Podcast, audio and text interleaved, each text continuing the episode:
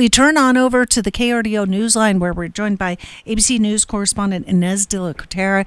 And Ines, we're going to be talking about the change in policy and also changing COVID infection rates that we're seeing in China. And this is after three years of pretty much being closed off to the world, right?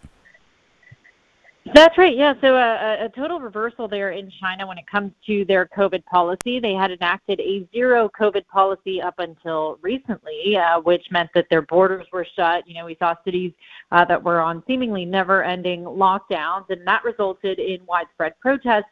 Uh, which caused the government to completely reverse its policy, and they are now reopening uh, society. And so, because of that, we are seeing a massive COVID surge in China.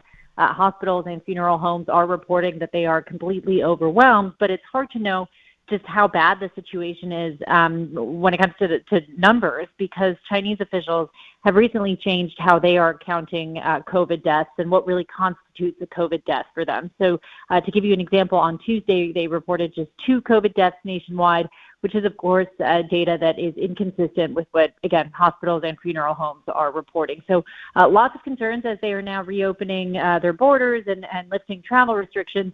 Uh, about what that could mean for uh, other countries, uh, countries like the U.S. and and you know some and, and, countries around the world, countries like Japan, Malaysia, Taiwan, are considering uh, possibly reimposing uh, travel restrictions on those coming in from China. Now, I, I am not a scientist, but one message that I remember hearing from the scientists uh, early on in the pandemic is when you get COVID circulating at a, such a fast rate, and such a great rate is there's a chance that it could mutate to a kind of a, a, a, strain of the virus that our current vaccinations might not be effective against. And and that's the big danger with what's happening in China in addition to uh, the potential loss of life in that nation that's exactly right. No, that is the big concern right now is these uh, the, the potential for new variants. Like you say, experts have time and time again said that the more COVID spread, uh, the high spreads, the higher the risk that uh, new variants could emerge, and that specifically COVID uh, or vaccine-resistant variants could emerge.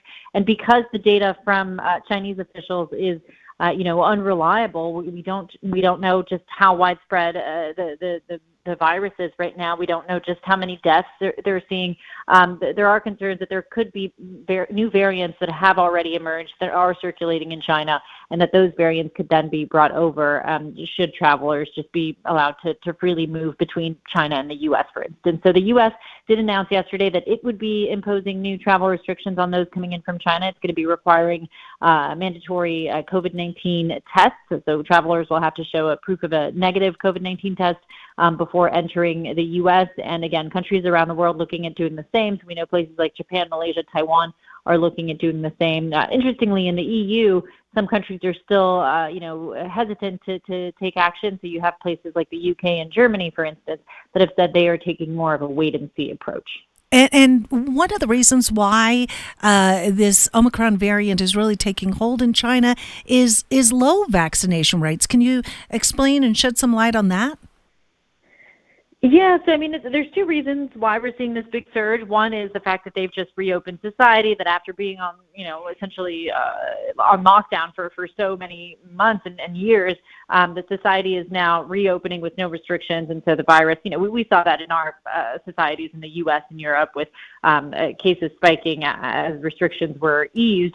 Um, so, so that's part of it. And the other part is, yeah, the, the, these vaccines. So uh, the vaccination rate, again, we, we uh, it's hard to, to know really whether the data there is, is accurate. Certainly, the CDC has cast some doubt on the data coming from uh, China, but also concerns that the Chinese vaccine just might not be as effective as, say, a Pfizer or, or Moderna vaccine. Um, so, so that's the other part of this. That even though uh, people might be getting their shots, that the vaccine just might not be as effective. All right. Well, Ines de la Cuetara, uh, a situation uh, we know you and others at ABC will be monitoring very closely in the days and weeks ahead. Appreciate it. Thank you.